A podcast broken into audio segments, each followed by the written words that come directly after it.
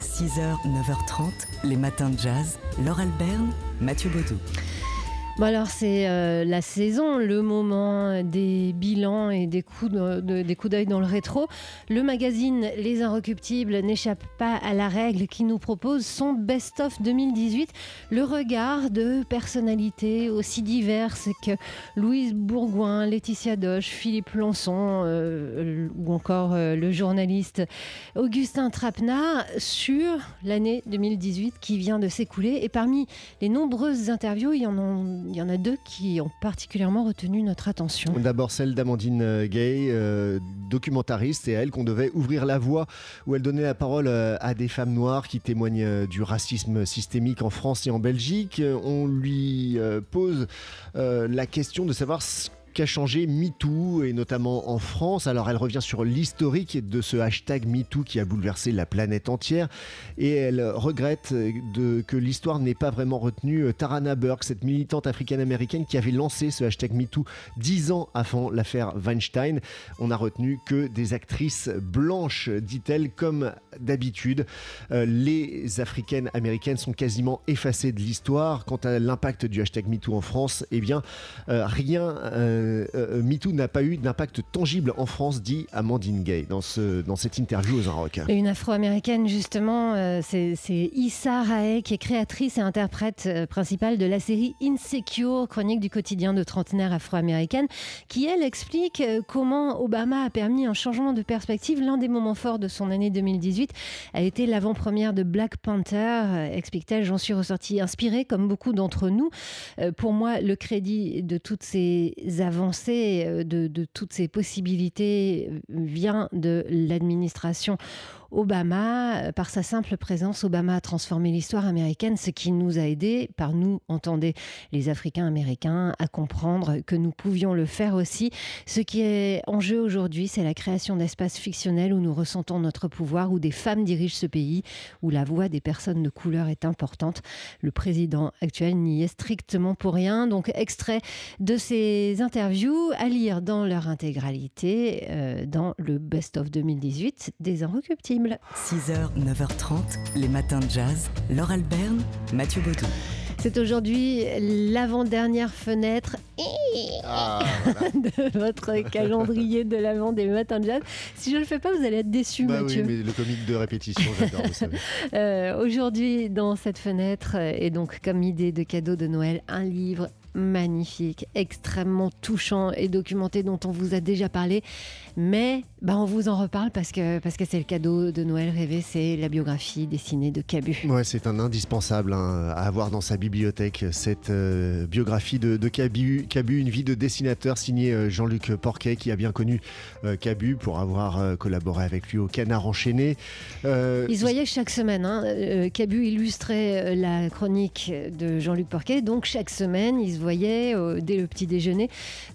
Il est vraiment bien placé pour raconter Cabu. Et Déjà, pour aller rencontrer ses proches et pour euh, éditer, c'est surtout ça qui est, qui est émouvant dans ce, dans ce livre, c'est tous ces, tous ces dessins en fait. C'est Un c'est paquet d'inédits. vraiment une vie de dessinateur, il n'arrêtait pas de dessiner et euh, bah, ce livre en est la plus parfaite traduction. Dessin et photos aussi, parce que Véronique Cabu, donc Madame Cabu, a ouvert les tiroirs et il y en avait beaucoup chez Cabu. Enfin, c'était pas des tiroirs, c'était un bazar sans nom. hein, le bureau de Cabu, il a souvent été photographié.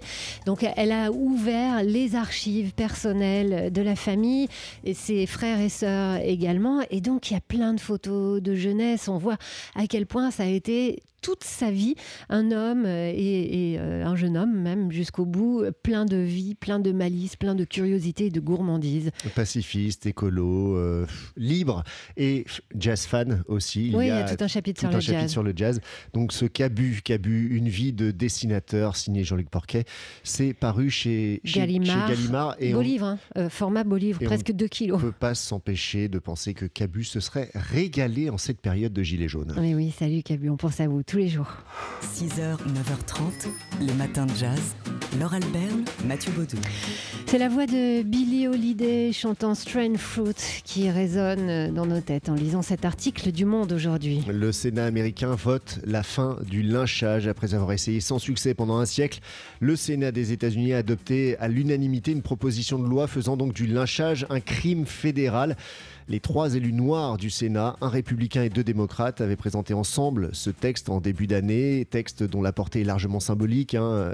4472 personnes, principalement noires, ont été victimes de lynchage entre 1882 et 1968, des, personnes reconnues par ce texte de loi. Nous avons la possibilité de reconnaître les erreurs de notre histoire, euh, a déclaré Cory Booker, c'est le sénateur du New Jersey, de rendre hommage à la mémoire de ceux qui ont été brutalement tués et de laisser un héritage pour que les générations futures puissent savoir qu'après 200 tentatives en un siècle, cette assemblée a fait la bonne chose. Entre 1920 et 1940, hein, une époque donc où les lynchages racistes étaient encore pratiqués, la Chambre avait certes voté trois fois contre cette pratique, mais jamais le Sénat. Si la législation est adoptée par l'ensemble du Congrès, le lynchage sera donc dorénavant considéré par la justice des États-Unis comme l'expression suprême du racisme après la guerre de sécession. Alors le texte euh, adopté par le Sénat doit maintenant être voté par la Chambre des représentants qui passera sous contrôle démocrate en janvier 2019. 6h, 9h30, les matins de jazz. Laure Alberne, Mathieu Baudou.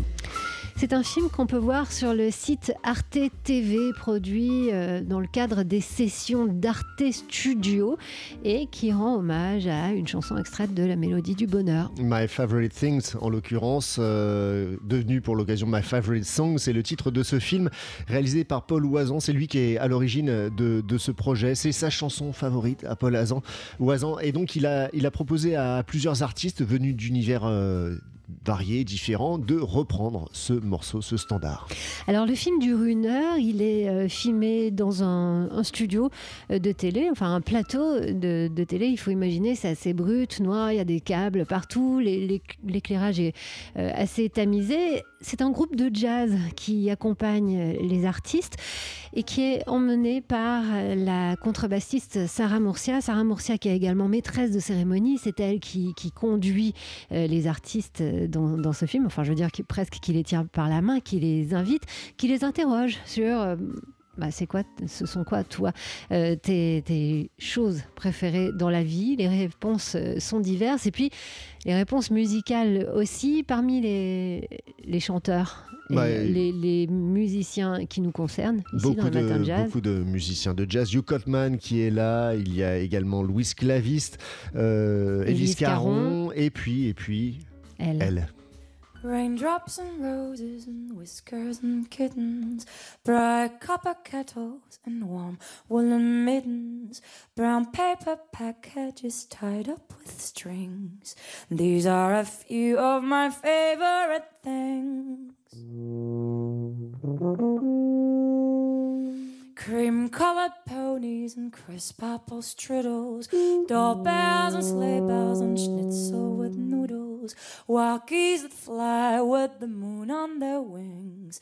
These are a few of my favorite things girls in white dresses and blue satin sashes, snowflakes that stay on my nose and eyelashes, silver white winter that melt into spring.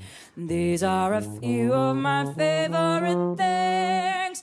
When the dog bites, when the bee when I feel sad. I simply remember my favorite things, and then I don't feel so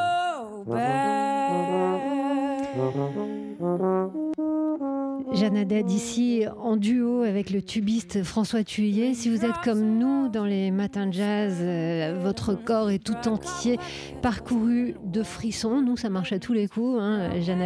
Quasi a cappella, donc avec sa version de My Favorite Things. Ce sont des versions extrêmement euh, diverses hein, qui, qui sont filmées euh, dans, dans ce My Favorite Song, donc à voir sur le site Arte TV, et ce jusqu'au mois de juin. Ça vous laisse un petit peu de temps pour le revoir 227 euh, fois.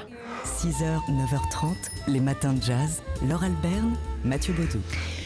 Et voici un spectacle qui pique notre curiosité, euh, qui débute aujourd'hui au théâtre euh, de l'Athénée, Louis Jouvet, à Paris, euh, et qui s'intitule Azor. C'est une opérette. Oui, opérette de 1932, signée Gaston Gabaroche, qui nous entraîne dans, bah, dans l'époque, en 1932, dans le Paris Paname de 32, avec Mm. un, un policier, un personnage de policier qui fréquente les Marlous et qui va être entraîné dans tout un tas d'histoires rocambolesques. Il s'appelle Azor, mais Mm. Azor, en fait, il est surnommé Azor, mais Azor, c'est le nom de son chien. C'est comme ça qu'on, l'a surnommé parce qu'il était toujours avec son chien.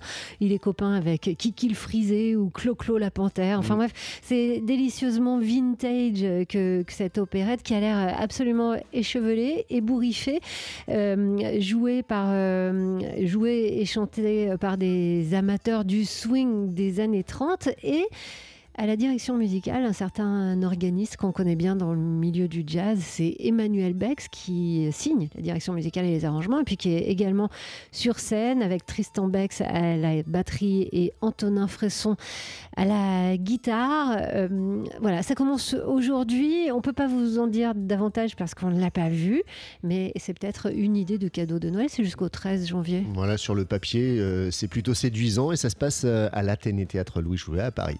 Une mise en scène de Stéphane Druet. Les matins de jazz.